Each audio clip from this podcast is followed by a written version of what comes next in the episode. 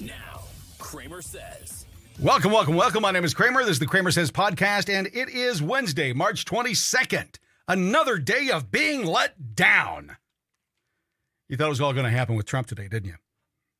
A lot of people did. If, you, if you've listened to what I've been saying, um, this is a big game by by the Democrats. Um, they're, they're they're playing this this game of chicken with Trump and with Trump supporters and so on. They're wanting something to happen. That's the that's the only thing that makes sense. And the question you've got to ask yourself is: Will Bragg ba- uh, will Bragg back down? That's a hard one to say.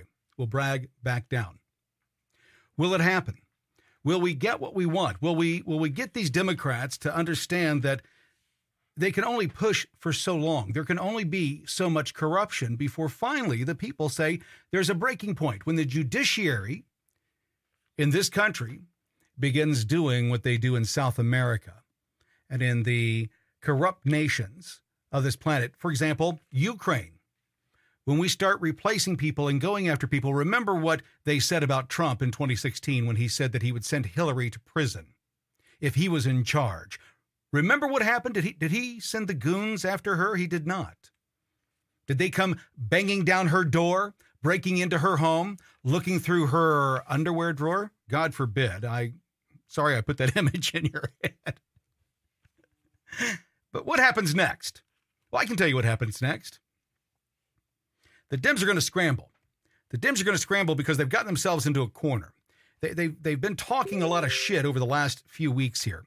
Uh, and they do not have, I'm trying to think of the best way to put it, they don't have a definitive solution as to how they're going to solve the problem in front of them of being able to justify what we saw happen throughout the summer of 2020, well, the summer of 19, the summer of 18, the burning and the looting and, and all the crimes that were done. They're going to have a hard time squaring those edges when it comes, or rounding those edges rather, when it comes to them releasing Antifa and Black Lives Matter again, because now violence equates, our language uh, equates to violence.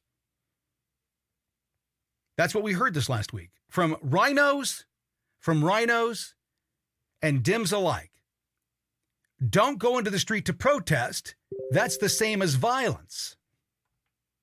Isn't that what we've been told? It's what I've been hearing. Don't go exercise your First Amendment rights because you may get in trouble with the government. Don't go into the streets like the left does. Don't go do that. No, you stay exactly where you are. Don't raise your voice. And there's far too many of those on the right that have are under this belief that there's somebody out there working to save them. I can guarantee you there is not. If you think that someone is working day and night to make sure that you have a a better life tomorrow. They don't get up with that intention. They they they get up thinking of what's best for them. And maybe at some point in the day you will roll it, roll into or, or roll across their mind. Especially if you're a stranger. It's bad enough if you're a loved one. If you're a stranger i can guarantee you they're not thinking about you in uh, late day information, Mike Davis made an appearance on um, the War Room with uh, Steve Bannon, and uh, broke some inf- interesting information that I, that I that I'm going to spend the next ten minutes. I'm not going to comment on it. I, I just want you to listen as to what we were just told, the information that has just come out of judges who forced Trump's lawyers to hand over private conversations, private documents between Trump and his attorney. That's attorney-client privilege and as this judge exited, as the judge decided that they're going to retire on the way out the door, they handed that information over to the prosecution, those going after Trump. Confidential documents that were meant for the judge's eyes only, now in the hands of this, this prosecutor. Take a listen. Jack Smith case. She was also the, the, the judge who supervised the Russian collusion investigation, the hoax uh, had this highly unusual order where she ordered Trump's lawyer to hand over his attorney notes to President Trump. And on her last day on the job on Friday as chief judge, she handed over these notes to Jack Smith without giving President Trump the opportunity to appeal to the D.C. Circuit. It is really, really, really unusual what she did here. Uh, it raises some great suspicions about what's going on here. So then these three Democrat appointed judges on the D.C. Circuit set this extraordinary, maybe unprecedented. Uh, uh, uh, uh, briefing schedule for the appellate arguments. The, uh, I mean, it's it's insane. We had a midnight and 6 a.m filing deadline today, and the, the D.C. Circuit rushed to rule against President Trump today. I think they were trying to white, whitewash uh, outgoing Chief Judge Howell's clear legal error by handing over these legal notes, but there was no there was no need for them to rush. And you have to ask, why are they rushing? Why are they doing this? This highly unprecedented, unusual procedural posture. This this highly rushed appellate process the same week that the, the Manhattan DA is looking to indict President Trump. This is this all looks and smells very badly. It, it's it's no doubt it's coordinated, right? This stuff just these things don't happen randomly. They're all lathered up. I mean, they're foaming white around the mouth. They foaming. You know, it's insane. That's all they talk about. They never talk about Moscow and Beijing. Never talk about the economy. Never talk about the biggest bank failures in American history. Two, the number two and number three. Never talk about the economy imploding. Never talk about any of it. All you get, all you get is Bragg, Bragg, Letitia James, Bragg, Letitia James, and then all of a sudden, whoa, full stop, uh, not having today, not having tomorrow, and and you have this this over the overnight. You know, they're doing all this. I don't even know what they're doing. Jujitsu in the federal court here. It's got to be coordinated. The federal court guy saying, "Hey, you got to hold up. We got. We're going to charge him first with a real, you know, a real made up charge." Versus a, a, a state or, or a, a, a uh, borough made up charge in New York. Am I am I overthinking this, brother? I have to be careful what I say as an attorney but I will say that the appearance here looks very, very bad, very bad for these four Democrat appointed judges, uh, federal judges in D.C. The D.C. District Court, outgoing Chief Judge Beryl Howell, and the three Democrat judges on the D.C. Circuit. This is not normal what they're doing here. This is highly, highly unusual. I think unprecedented. I can't think of a case that's been handled like this, and the timing of this is so bad. So at least the appearance here looks very, very bad for these federal judges. And I'm hoping that the Chief Justice, John Roberts, who supervises the D.C. Circuit, uh, may take a look at this because this is a very bad look for the federal judiciary. It looks very political. It looks coordinated. I can't say that it is. It certainly looks coordinated. The timing is just the most uh, bizarre coincidence that we've ever seen in American history. Okay, last thing is is what happened this morning. Is that going to go? Does Trump have the option of taking that to the Supreme Court for a ruling, or at least to, to whatever the justice that oversees this district? Is that is that a possibility? The circuit justice for the D.C. Circuit is the Chief Justice.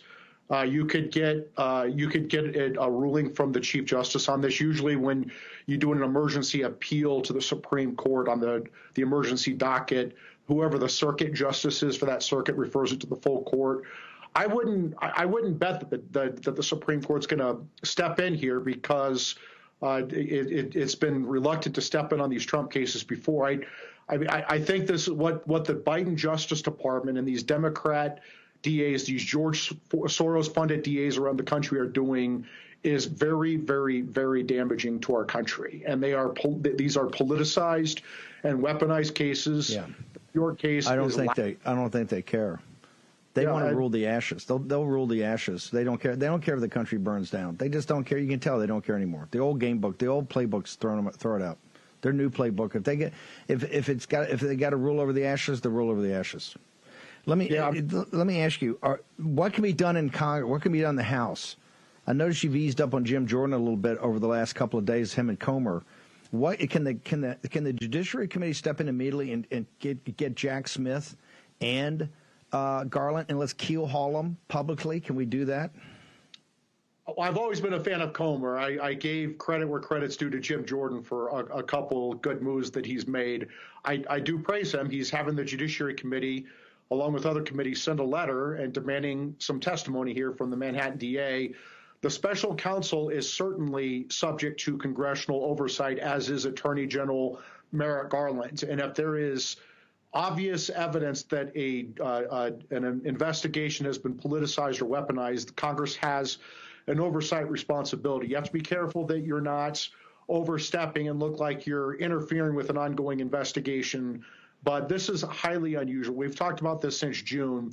President Trump had the legal right under the Presidential Records Act to have his presidential records, classified or not, in the office of former president in Mar-a-Lago. They were guarded by the Secret Service. President President Trump uh, and his staff had security clearances. They had SCIFs or secure compartment information facilities. These office of former presidents are federally funded. He had the right to have these. And so I, I the question I've had since day one, there was an office of legal counsel uh, opinion, a binding opinion on the Justice Department that says that generally you can't obstruct investigations into non-crimes. If it's not a crime for President Trump to have these records in Mar-a-Lago, it clearly isn't because he's allowed to have them under the Presidential Records Act. How is it legally possible under this OLC memo during the Mueller probe to obstruct any investigation into this non-crime? It was a bogus investigation by Merrick Garland to get Trump. Notice how notice the treatment between Trump, where they sent in the FBI home raid, the unprecedented home raid to go get documents and force lawyers to sign affidavits and just chaos and pandemonium versus the Biden the Biden Justice Department Attorney General Merrick Garland covering up for then for for Vice President then Vice President Joe Biden illegally stealing President Obama's classified records, having them in several different locations, clearly illegal, clearly a violation of the Espionage Act, clearly unguarded. Uh, there's evidence that those classified records could have been used for Hunter Biden's work in China and Ukraine. And the Biden Justice Department covers this up while they try to put Trump and his lawyers in an obstruction of justice trap. This stinks to high hell. And I hope that congressional Republicans keep pushing very hard on this politicized and weaponized Justice Department, the double standard here. I can't, I, I, I, can't agree more. That's Mike Davis, founder and president of Article 3 Project. Um, folks, our, our nation is on fire. If, if you listen to what he's saying, what he's telling us is, is that the judicial system is working in conjunction with people outside the system in the attempt to prosecute the enemies or those who might, might stand up against them, those that might have a voice against them. But it gets worse. It's not getting better. As I've been telling you for a while, they've been lying so long, they now believe their own lies. It's interesting. Today, I watched the the Fauci, the Anthony Fauci um, documentary on PBS. What a piece of trash! And I'm not talking about the documentary. It's rather well done. I'm talking about Anthony Fauci. The man is a narcissist. He has built idols to himself in his home and in his office. Go take a look at it. It was refreshing to see those that would talk back to him. Nobody else will because he controlled billions. He bragged about himself the entire time that if there was going to be a dangerous disease, it's best that it happen in his lifetime. That's good for him.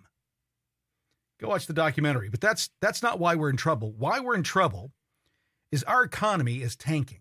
I know you're hearing good things about it.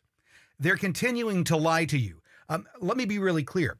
The people who lied to you about COVID, about masks, uh, about the efficacy of these drugs that they had for you, those same those same people, they're now lying to you about the economy. We're not we're not headed into a recession. Well, how do you know? Well, because we changed the definition of the word. We can't be in a recession. We changed the definition. Just like, well, sure, that's a vaccine. Because we changed the definition. It wasn't in 2019, but in 2021, well, if we don't like what's going on, we just we just change the definition. This next video I want to show you is about 10 minutes long. Take take a take a look at it. Take a look and see if you can realize by what Ray Dalio is saying here. If you don't know who he is, he's um, one of the largest hedge fund owners, CEOs in the country. Uh, when he speaks about the future, people listen. If you haven't seen his series on preparing for the changing world order, you're doing yourself a disservice. You can find it on um, you can find it on YouTube, Rumble, and so on. Go take a look at it. It's it's worth the while because it shows you what we're going through from an economic stage This is our second part of the country that's on fire. The, the part that they're not talking about that much, the part that you're seeing the remnants of. You're seeing banks fail. You're seeing people lose their homes. You're seeing businesses close. You're seeing uh, these tech firms lay off people. And they, oh, no, no, don't worry about that. There's nothing to worry about there, folks. That's normal. That's completely normal. It's not normal when you're saying that the economy is doing great when it's not. The secure, the I'm sorry, the secured, the unsecured debt in this country has never been at a higher pace, and people are losing their jobs, incapable of paying, incapable of paying for rent, their car payment, let alone their college loans, because they couldn't afford the thousand dollar car payment that they had to get during the pandemic and their job hasn't picked up. And they're not making as much as they were in 2019, 2020, 2021. Inflation's biting them everywhere. And so what are they doing? Well, finally, they're doing what they should have done a year ago. They've slowed their spending. They're not spending as much. And now it's starting to make an impact into our economy. And now we have what we call a cascade event. This little store goes out of business. That puts five people out of business in that community. They don't go shop at Walmart.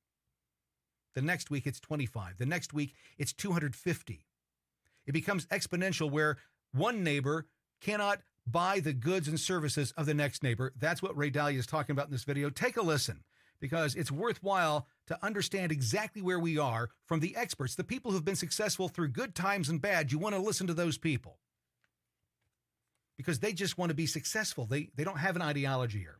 This is Ray Dalio talking about what's coming next. The biggest issue is that there's more spending than we have income.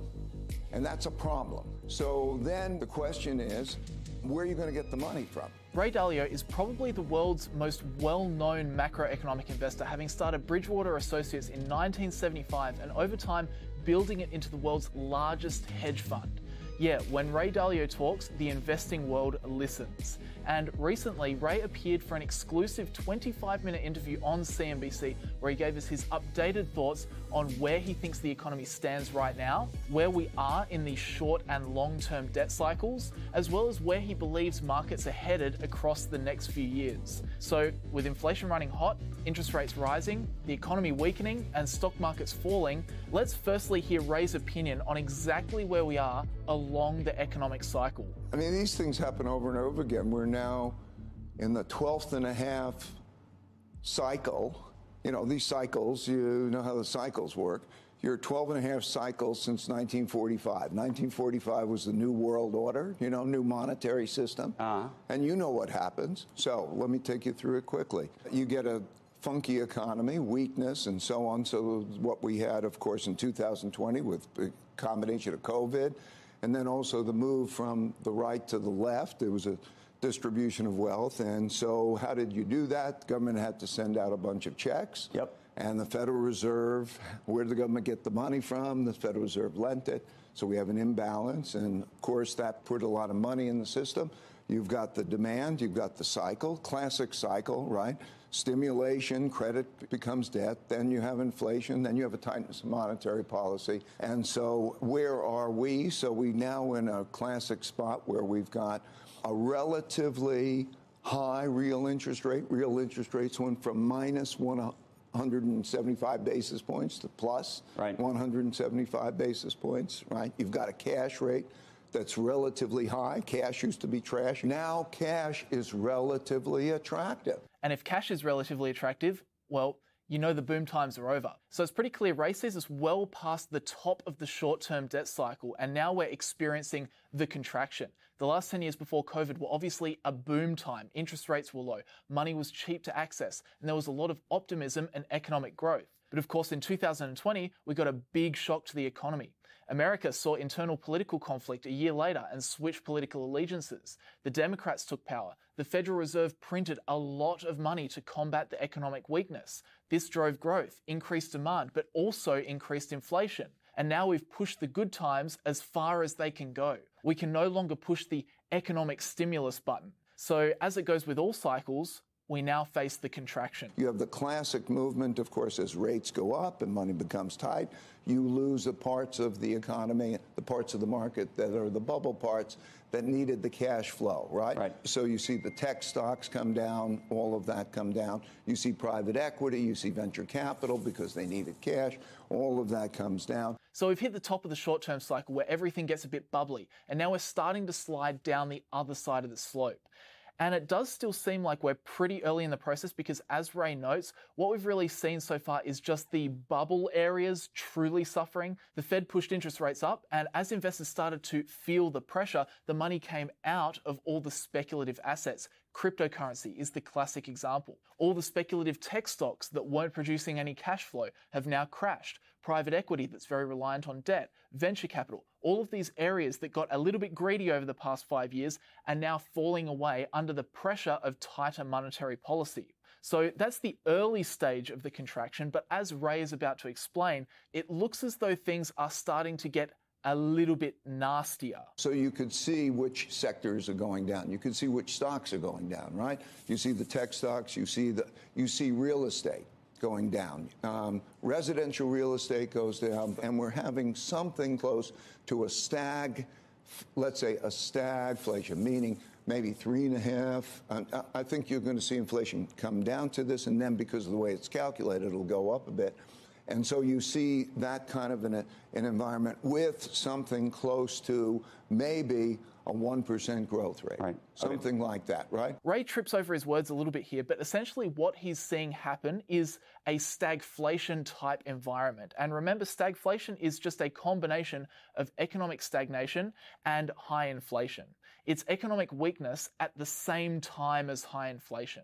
And usually this doesn't happen because usually inflation comes about as a result of a booming economy. Interest rates are low, unemployment is low, demand is up, and business is booming. Workers start wanting more money for the same work, and overall, inflation starts to rise. That's usually how it goes. But stagflation is an unusual economic scenario where inflation is high in an economy that's struggling and unemployment is rising. This is a particularly painful situation for those controlling monetary policy, as actions to control inflation, like raising interest rates, will only make a bad economic situation worse. And that's what Ray Dalio is anticipating happening in the United States. As he said, he predicts inflation to not quite get back down to where the Fed wants it, maybe down to about 3.5% temporarily, but will then rise. But at the same time, he also sees the economic growth staying quite low, as he said, maybe about 1% annually. So that's Ray's thoughts on the current situation now placed in the short term debt cycle. But on top of the short term cycle, we also have a long term debt cycle that rises and falls about once every 75 years or thereabouts. And while everyone is currently focused on the short term debt cycle, Ray also cautions that he is seeing problems emerge for that big long term debt cycle. But what's also happening in that cycle, as since 1945, is that we then have the accumulation of a lot of debt and money. Okay, so we deal with things like the debt ceiling. Does right. the debt ceiling matter? Does it matter how much debt we have? And then you have a situation where there's used to be a free market supply demand, but now you've got the Federal Reserve who is now taking it, buying it on the balance sheet, so it's not the supply demand. So you've got that dynamic very, very classically going. I don't think people are paying enough attention to the big cycle. There are these short term cycles. Since World War II, they've averaged about seven, six or seven years, plus or minus about three years. That's what we're in a classic one of those. But we keep building up the debt. So, as you've probably heard about in the news, alongside short term problems, the US has also seen a tremendous pile up of its national debt. Due to economic chaos of the pandemic and more specifically the lockdowns that stopped people from working, the US government had to very quickly inject a lot of money into the economy to ensure people still had money. This, of course, came in the form of stimulus checks, but it also came in the form of major growth investment like infrastructure projects to create jobs. But how did the government get all this money? Well, they went further and further into debt by selling fresh government bonds to the Fed, who printed about $4 trillion of, some might say, new money, which then triggered the massive inflation we're seeing today. But the thing is, because the US is still spending more than it earns, and because the debt ceiling is already being hit, so they can't add fresh debt to replace the old due debt, there is now a non zero possibility that they might default on their debt, which would trigger the downslope of the long term debt cycle. The US also faces the problem of reduced demand for their freshly printed bonds internationally, which also adds to the issue.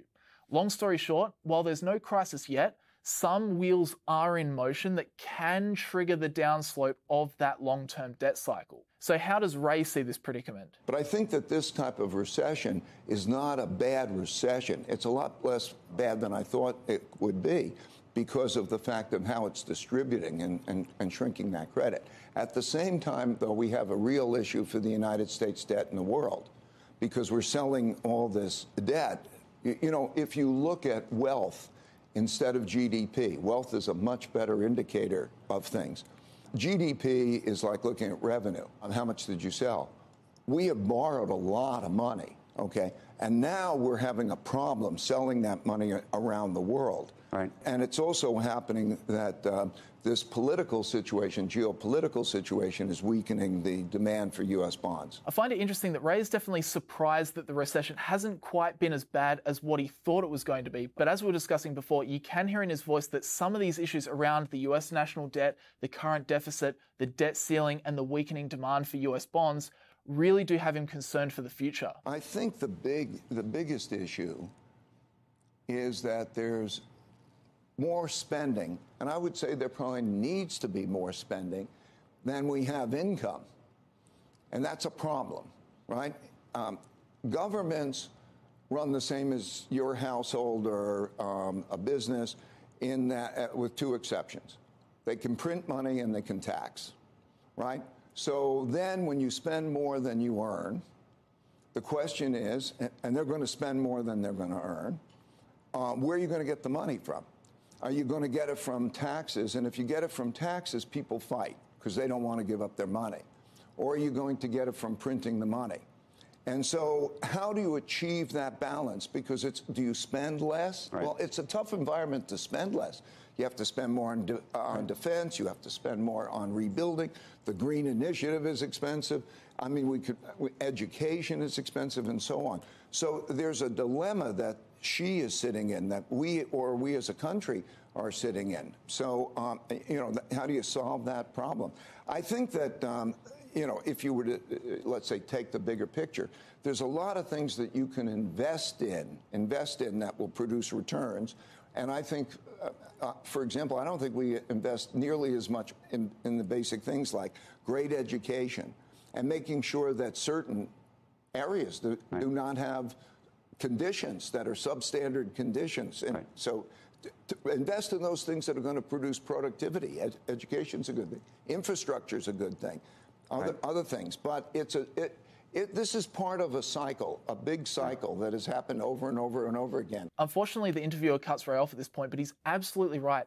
People like to throw stones and blame everything and everyone else around them, but at the end of the day, the problem the US faces is that it spends more than it earns. And in Ray's opinion, there's not enough spending going towards fundamentally improving productivity, such as investment in education and infrastructure, which helps close that deficit and reverse it in the long run. And this is very much the subject of Ray's two big YouTube videos, which I'll leave linked down in the description if you'd like to learn more. But long story short, earning less than you spend is always a problem because it means that you have to keep borrowing and borrowing and borrowing until you get to where we are today, where debts are astronomical and become unmanageable.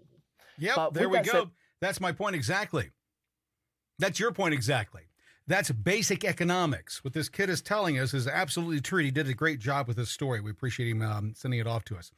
If you expect things are going to get better in this country by listening to the people, by listening to the people who got us here, if you think that it's going to get any better, by taking their advice and following them down the primrose path, you're sadly mistaken. Because they're just trying to cover their asses. They don't care about you. They don't care about the future. They don't care about anything else. All they want to do is make sure that they don't get caught up in it, that they don't lose anything in it. So they're scrambling, and it's, it's always someone else's fault. The best way to get information about what we talk about on this show is to get to the internet and do your own research. Don't just take my word for it. Get out there, but don't Google it, don't Bing it, don't Yahoo it. What you got to do is Tusk it. Have you ever heard of Tusk? Tusk is the web browser built by conservatives for conservatives. You can actually invest in it if you go to wefunder.com forward slash Tusk. They're giving you the ability to get in on the ground floor of what's going on. But here's what Tusk, how Tusk is different. Um, first of all, they let you bring your news in the way that you want to do it. You want to see more conservative news? Well, there's a button on there that lets you. I want to see more conservative news. You want to see more liberal content? You can do the same thing. You want you're a centrist. You want to see stuff right down the middle. You can choose that and, and get all of that information right to you. Now, here's the thing that Tusk is doing that nobody else is doing. Yes, there are other web browsers out there, and they're promising a lot. The problem is, is they don't they don't own the content that they're feeding you. They're getting it from Google, Yahoo, or Bing. That's it. There's only so many search engines on the planet. That's why Tusk is building the first conservative free speech search engine. If you want to know more about it, get over to tuskbrowser.com and check them out.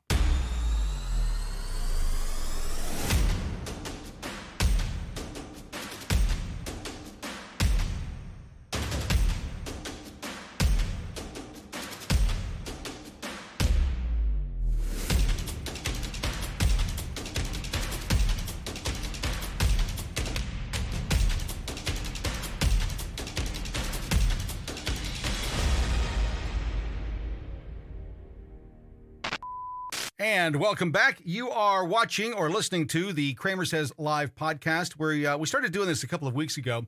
Where every night at uh, every weekday night at 10 p.m. we're going to go live and give you guys the opportunity to to make your voice heard. You can call in right now. The number to call is 877-619-3899. That's 877-619-3899.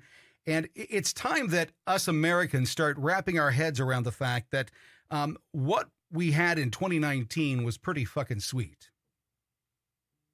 And it's going to take a lot more than doing podcast and uh, spreading viral videos and doing hashtags to get our nation back. You can see what we're under. We, we have an administration in place currently that wants to destroy Trump. And Trump was right. He's not coming after, they're not coming after Trump. They're coming after us. If they can do this to Trump, they won't have any problem doing it to us. You're live on CramerSez. What's your name and where are you calling from? I'm sorry. I'm sorry. You know what? I don't have it plugged in. Give me a second here. I you would think I'd have this all together, but I was charging my phone to the very last minute here. Okay, I'm sorry. What was your name and where are you calling from? I'm Marco from Pennsylvania. What what's what's on your mind tonight? Well, first of all, I'm in the land of Fetterman, and it really blows my mind how how the hell he got in office. well, we know how he got in office, right? Yeah, we do. And has anybody seen him, or is he still in the hospital? Who knows? He's a ghost. He's Casper. You don't have to show up. You don't have to give any answers. They're they're the they're the party in power right now. So it is what they are. I mean, here's the thing. Do you think do you think that we can do another three or four or five or six or seven or eight years of this bullshit? Fuck no. And why not? Absolutely not. Because this country right now, under the Biden administration and the Democratic leadership, is going down the toilet. Well, how's in it? Six, seven, eight years. In six or seven, eight years, we're not going to have an America as we know it. So what's the solution? I mean, it's we can bitch all day. We can complain all. We can complain and we can bitch and we can moan and groan all day. But what's the solution? the people need to stand up and let their voices be heard. And they need to keep going and get the Democrats out of power and put people in power that will actually do what the hell they're supposed to do and listen to the people and not listen to the money, the people who are doling out the money and every, you know, the shit like that. It, it's just getting ridiculous.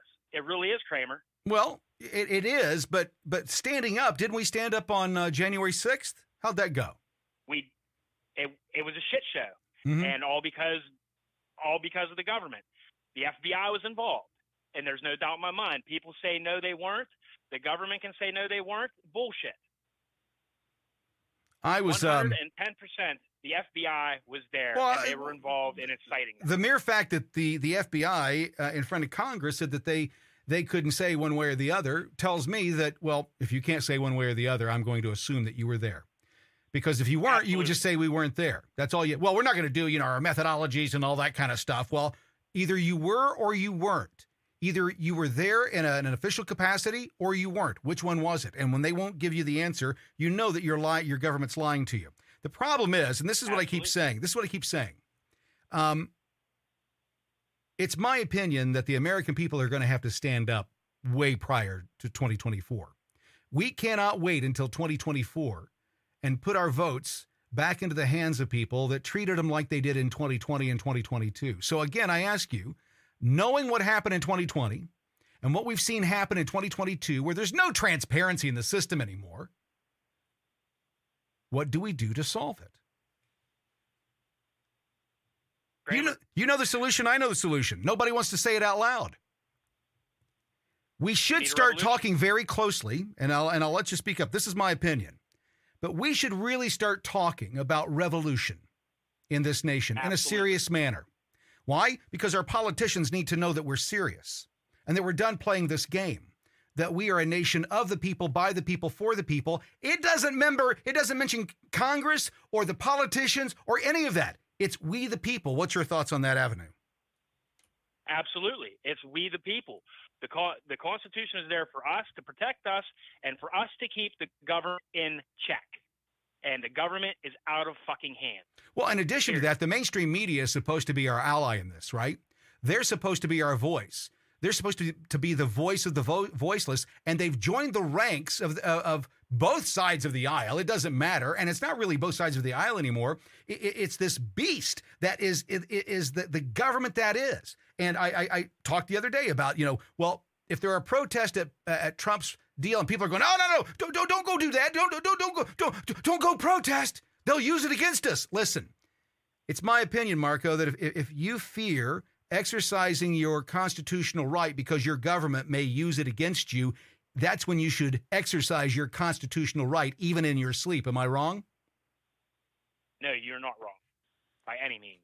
So, what are your neighbors and friends saying? What are they saying about what's going on? What are they talking about? Is the conversation similar, or are they? Um, It's it's very similar. A lot of you know, I'd say ninety percent of my friends um, are very pissed off about everything. They we need our country back. I know my boss, the owner of my company, he says the same thing day in and day out. He's a 100% Trump supporter. Um, it's just our government has gotten out of hand, and we need to take our country back. And you're absolutely right. There needs to be a revolution. None of this protest here, bullshit protest there. It needs to be synchronized across the nation. Everybody, whether you call your senator, or call your governor, go out and protest. You know, go door to door, ask people for their support. Do what you can. Right. We cannot sit down and let these cretins take over. You know, keep doing what they're doing. well, because they've already, to- Marco, they've already told us what they're going to do, right? They've laid it out exactly what their plan is. They're not. They're not shy about telling us what they're going to do next and and how what they're going to do to the to the American people. I, I think that people have got to wrap their head around the fact that that book, The Great Reset, that wasn't some suggestions. That's their plan. It is. It's a plan book. and they're, ex- they're they're exercising that plan. They're they're they're implementing the plan, and when they have a little speed bump, then what do they do? Well, they've already war gamed this. They just put a, a series of things in place, and all of a sudden you've got how many trial how many cases now against Trump? Trumped up cases, Oh my God. right? So do we continue to go down this path? People were saying the other day, you know, and I think this is interesting. Look, Trump, Trump, Trump said protest. That means all of his followers are going to come out and they're going to cause a problem. And the only problem we've seen is from the leftists showing up dressed up as Trump supporters. Uh, try and and you, they're tatted up. They've got their Antifa and their anarchist tattoos all over their necks and faces. You can see who they are. They're not Trump supporters, and they're trying to play themselves off as Trump supporters.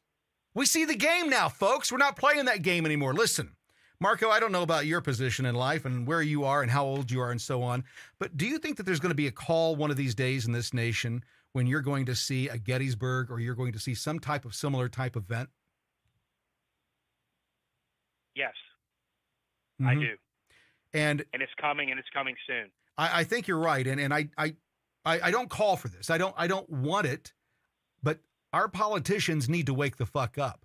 Uh, Yes, they do. In your state, in Pennsylvania, there was a bunch of bullshit that went on with the elections. But let me ask you this: since all of that's gone down, and everything else has has gone on in our country, your local politicians, your legislature, are they vocal on Mm-hmm. what's going on, or are they silent? Have you it's heard from them? 50-50. Okay. It, it, it's uh, I'll be honest, it's a 50-50. We have our Republican, yeah, our conservative people who do voice their opinion and do say what's going on, and then we have our Democratic leadership in this in this state that stay silent. Well, no, I'm not talking. No, no, no, no, no, no, no, no, no, no. I'm talking about your Republican representatives and how vocal they are about what's going on. You see, here's the problem. Uh, I live in Indiana, and in Indiana, uh, we're a red state, and so our politicians figure they don't have to do shit because they're in a red state. And so, how, how do they work? Well, primarily in the state of Indiana, they work for the Chamber of Commerce. That's really who the Republicans in the state, it turns out, work for, for the most part. How do I know? Well, I worked with them for 15 years inside, deep inside the Republican Party at the at the high at the state level, right? Um, so so here here's here's my impression, and this is what I've started demanding of my politicians. When are we going to hear you fighting for us in your commercials, which they're going to start here shortly? They're going to start saying, "If you'll just give me your vote, I'll fight for you." We've had two years now, oh, almost four years of this bullshit, and I haven't heard any of them standing up. There's a handful out of Pennsylvania that I'm aware of, but they were fighting for the election in 2020. Where have their vo- voices gone since? Have they set back down? Are they still being silent? And, and in Indiana, where are our politicians here? And when are they going to start acting? When are they going to start speaking up? Closer to the election? Listen, if you don't start being the leaders that we expect you to be, we'll find new fucking leaders. We don't care who you are. We don't care what's beside your name, R or D. This country needs leadership, men and women with backbones, balls, not looking at not looking at uh, uh, polls and not looking at questionnaires to see how they fit in. It's time that the American people wake the fuck up and start demanding leadership of their leaders. That's what they're there for. They're supposed to be taking this heat. Our legislatures at the state level, their duty is to protect us from DC, not give aid and comfort to the Chamber of Commerce, not cozy up to the teachers' unions or the labor's u- unions. Their job, their only job, is to protect us from DC, from the federal government. When they start overreaching, they have not done their jobs. Marco, do you agree with that? 100%. Okay, so then 100%. when we start talking about revolution, the way that we revolt initially is we go after our leadership and we demand that they start doing their goddamn jobs and standing up. You don't have to go into the streets. Do you do you know what a politician fears more than a, a, a, revolution or a revolt or insurrection? Do you know what they fear more than that? Not Losing being- their job. losing their job and not being liked. That's why they're in the position. They either want to be liked or they're narcissist. There's no in between. You, oh, I, I should say, I, I should take that back. There are a few good people that are in there doing the right thing, but again, they are few and in few and far far in between. Yes, I know of only one in our state, and they're a couple counties over from me. Well, I think we, I think we got, continuously. well, I- think we've got a tough row to hoe here, Marco, until we get this in hand. Do you see things changing by keeping the same people in power? No, no, I do not. And that's one thing I totally agree with with what Trump has recently said about when he gets back in as um, putting term limits on Congress and Senate. It'll never happen. Been done. It'll never happen. They will never do it. I know it won't. They will never do it. It needs to be done. It needs to be done. We They won't do it. These lifetime politicians in there, Yep. and that's one of the main reasons this country's in a position it's in. It's going to have to start happening at the it's going to have to start happening at the state level. That's where it's going to have to happen first. You're going to have, go have to go to these state legislatures and you're going to have to demand that they do term limits first. That's what we need to do is start at the state level. Because there we can get some control, right? Because as soon as we get the, these these assholes to stop being able to run for 40 years at the state level, they won't be parking their, their asses up in DC for the last 40 years of their life. Because that's what they've been doing. They work so so long in the state and then they move up to the big time in DC. And that's what we have to stop is the bullshit of them doing it at the local level. A mayor, a mayor should not be in power for 40 years. I don't care how good they are. A mayor shouldn't be in power for 20 or 30 years. I don't care how good they are. 8 to 10 years. That's that's all you need to be there. 8 years. You can do enough damage in 8 years. turn it over to somebody else. I don't care how much you're liked. I don't care. Uh, there's a mayor in Carmel, Indiana, that's been there for years, uh, and everybody loved him. Mayor Brainard, oh my God, look at all the, the wonderful things he's doing until they realized how much he'd put that city in debt. They don't have any real business in Carmel, Indiana. It's residential. So everything comes out of your home tax. They are sucking it up in in in Carmel because they they they they want all the things that feel nice.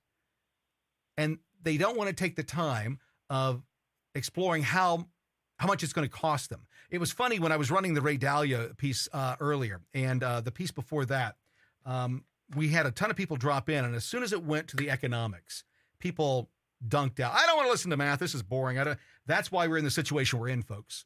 It's your fault. I've invested wisely.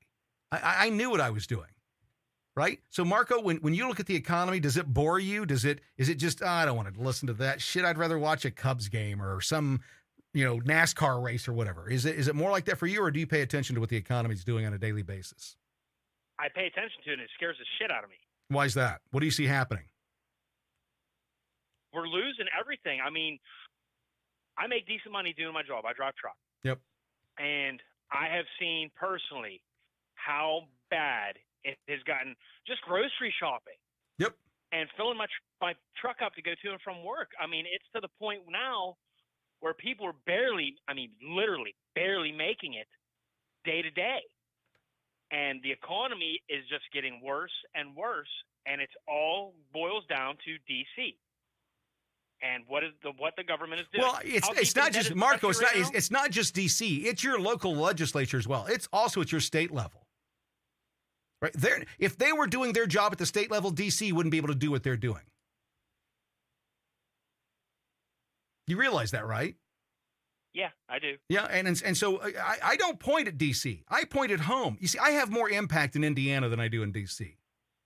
I, I know where the governor lives in Indiana. I, I know where a ton of these people live, mainly because I worked with them, but but I know where they live. I know where they go to church. I know where they shop. I know where they go out to eat. So when I run into them, I'm not shy about giving them my opinion on what I think should happen. Be And- the squeaky wheel. I am be the squeaky wheel, and that's what that's what we as conservatives have not been very good at. We have not been very Yeah, good squeaky wheels. Um, we don't want to be that person. We don't want to be the Karen. We make fun of Karens.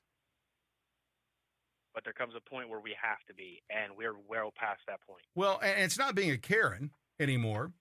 It's being the adult in the situation. Listen, we we've got a we've got a, a, group of people in this country that want to force our kids their ideology on our kids, and they they don't understand what the problem is. Listen, your lifestyle has has made it to has made it to where the majority of you will never have children. And that's a personal choice on your part. That's a personal choice. But you do not have the right, because you don't have any children, to indoctrinate anybody else's. You don't have the right to demand that they learn. So you want to you want to put your shit on kids? Have your own. Exactly. That's where we are in this nation. If people don't start waking up and start talking this way and start raising their voices, and, and not just to the legislature, but to their bosses and to their employees and to the people who deliver their food and to anybody who will fucking listen, we've all got to let people start knowing we're tired of this bullshit. We're tired of being told that we can't have a voice because we voted for somebody that they didn't vote for. We're tired of being told that we can't go into a restaurant because we didn't take a medication that they want us to take. We- We're tired of being pushed around and being silent. And then, as soon as we rear our head one day, January 6th, one day, name the last fucking conservative mob that took over anything. Name it. I can. January 6th, 2021. How? How do I know that? Because I was there. I saw history unfold. Here's what happens. Here's what happens next. They have to shut everything down. We've got them going after Trump on every different angle. They want us to rise up and fight. That's what they want so they can have an excuse. Listen, we don't need an excuse. And they don't need an excuse. They're going to use whatever as an excuse. And so if we don't if we don't wrap our heads around the point that and I, and I said this last night and, I, and, and I'll continue to say it because I believe it to the to the core of my being, nobody has changed since 8th grade. Nobody. You're the same exact person you were in 8th grade. No better, no worse, same Agreed. person. Right? Uh, and the people that were around you in 8th grade, well, they haven't changed either. So the bully, well, he's still a bully. And the mean girl is still a mean girl right? And and, and the, the the rude jock is still a rude jock, maybe a little fatter, a little balder at this point, but they're a rude And their jock, kids are the same damn way. right? And so and those things haven't changed, Marco. So what you have to ask yourself, if, if things haven't changed since eighth grade, then why am I playing by these rules that nobody else is playing by? Why why why should I worry about breaking the law when Hunter Biden can do it? And the mainstream media covers for him. Democrats cover for him. Well, that doesn't have anything to do with Joe. Okay, we don't know that because you covered up the information. We're trying to find out if it does. Don't you want to know if your president is corrupt? No, no, we won't. We don't want to do that because you'll use it against us. So we'd rather bury a story and let a potential pedophile ro- roam the streets than do the right thing and do our jobs. Let me ask you this, Marco. What do you see happening between now and 2024 if things don't get better? If the economy continues to tank, we continue to see this corruption unfold in front of us. Um, when they drop the the Fauci files, which I've heard are woohoo, it's going to burn the nostril hairs of the Democrats because it's going to burn so it's going to be so heated. They're going to set their hair on fire because of what's about to come out. What do you think will happen to our nation in the next year and a half to two years if we don't get control of our judicial system, the legal system, um, the crime issue, the southern border, fentanyl. I mean, I just one crisis after another. If we don't get these solved in the next couple of years, what do you expect to happen? Honestly, Cramer, I I don't know. I it's bad, but I I can't you know predict the future. I can't say for sure, but it's it's not good for any of us. The outcome of everything's going on is not going to be good for any of us. There's a uh, It's there- not going to be good for our country. I agree with that. There's there's a new show on Netflix called um, Outlast. Um, and if you haven't seen In it, the late Um, 80s, turn this down. Hold on a second Koresh's teaching Ah! evolved. sorry about that. Um, That's all right. in in in this new show, um, I was going to try and bring up a piece of it here.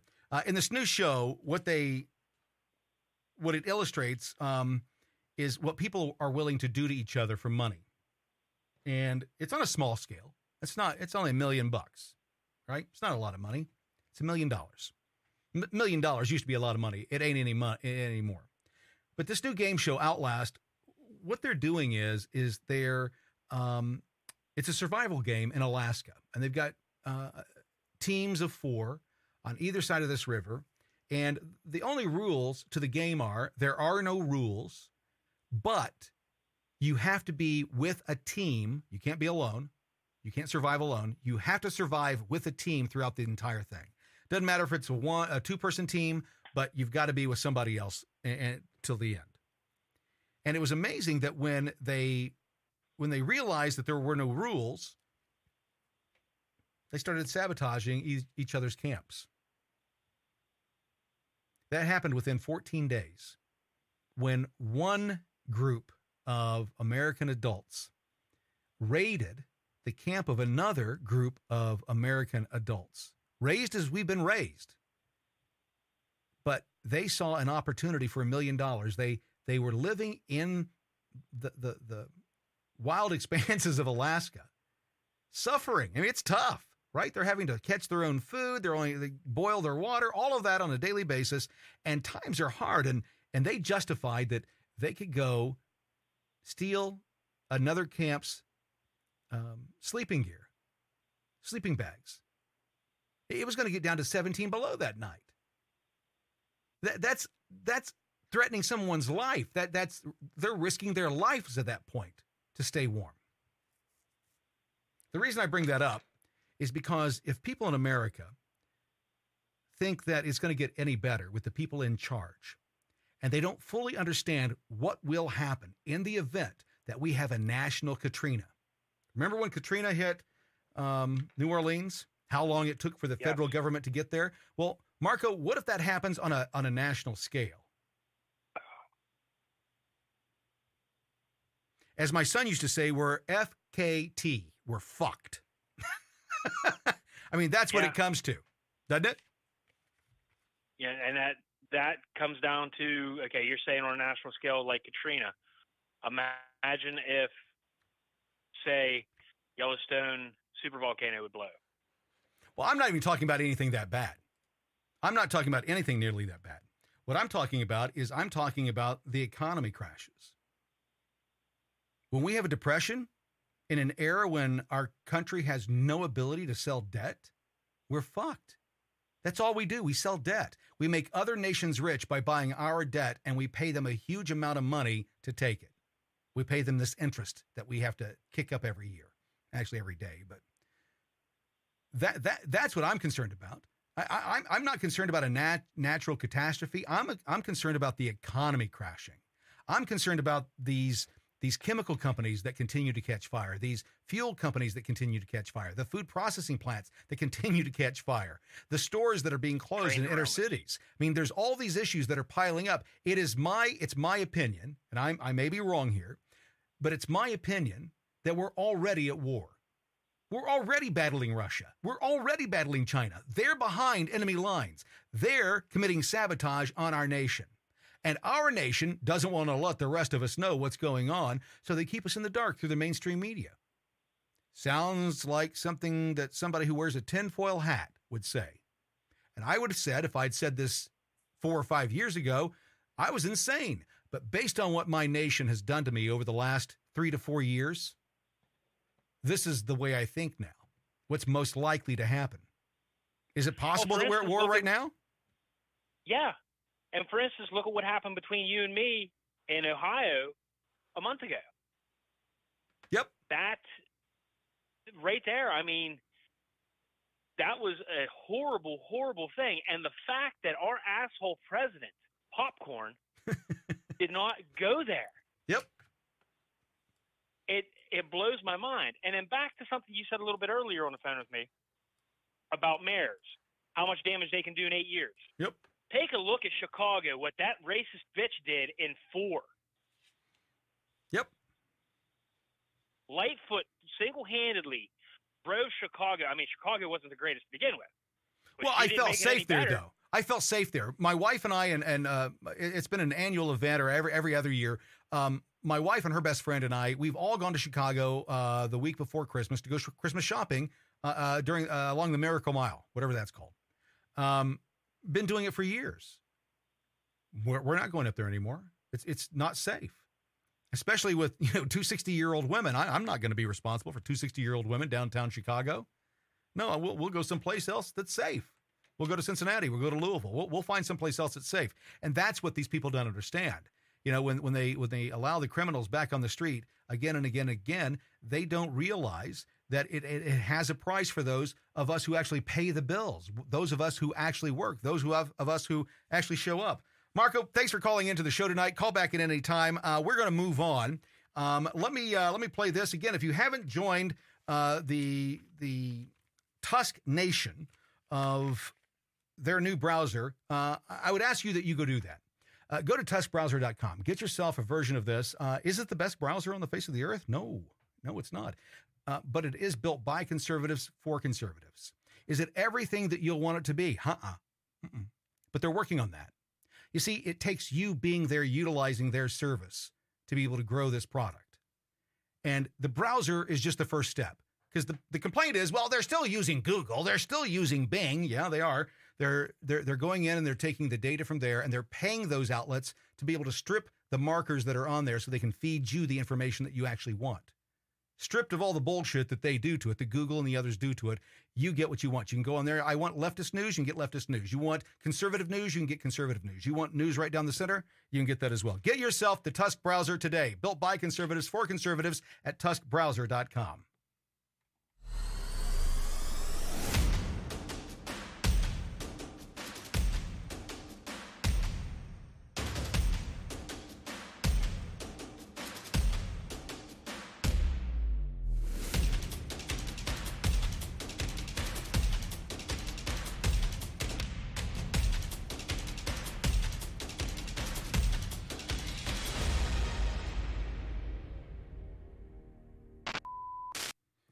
watching the CramerSez podcast. We're going to do this every weekday night at 10 p.m. We hope you join us. Um, it's going to be a mix of kind of what we've done tonight. Uh, we've got some guests coming up in the next couple of weeks that we'll have on for conversation where you'll be able to join and ask them questions as well.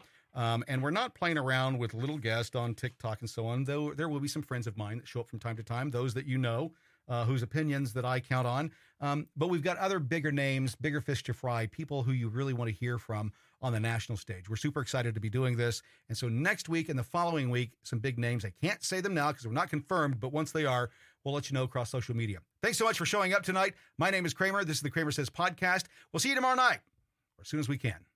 Get more at cramersez.com. CramerSez.com.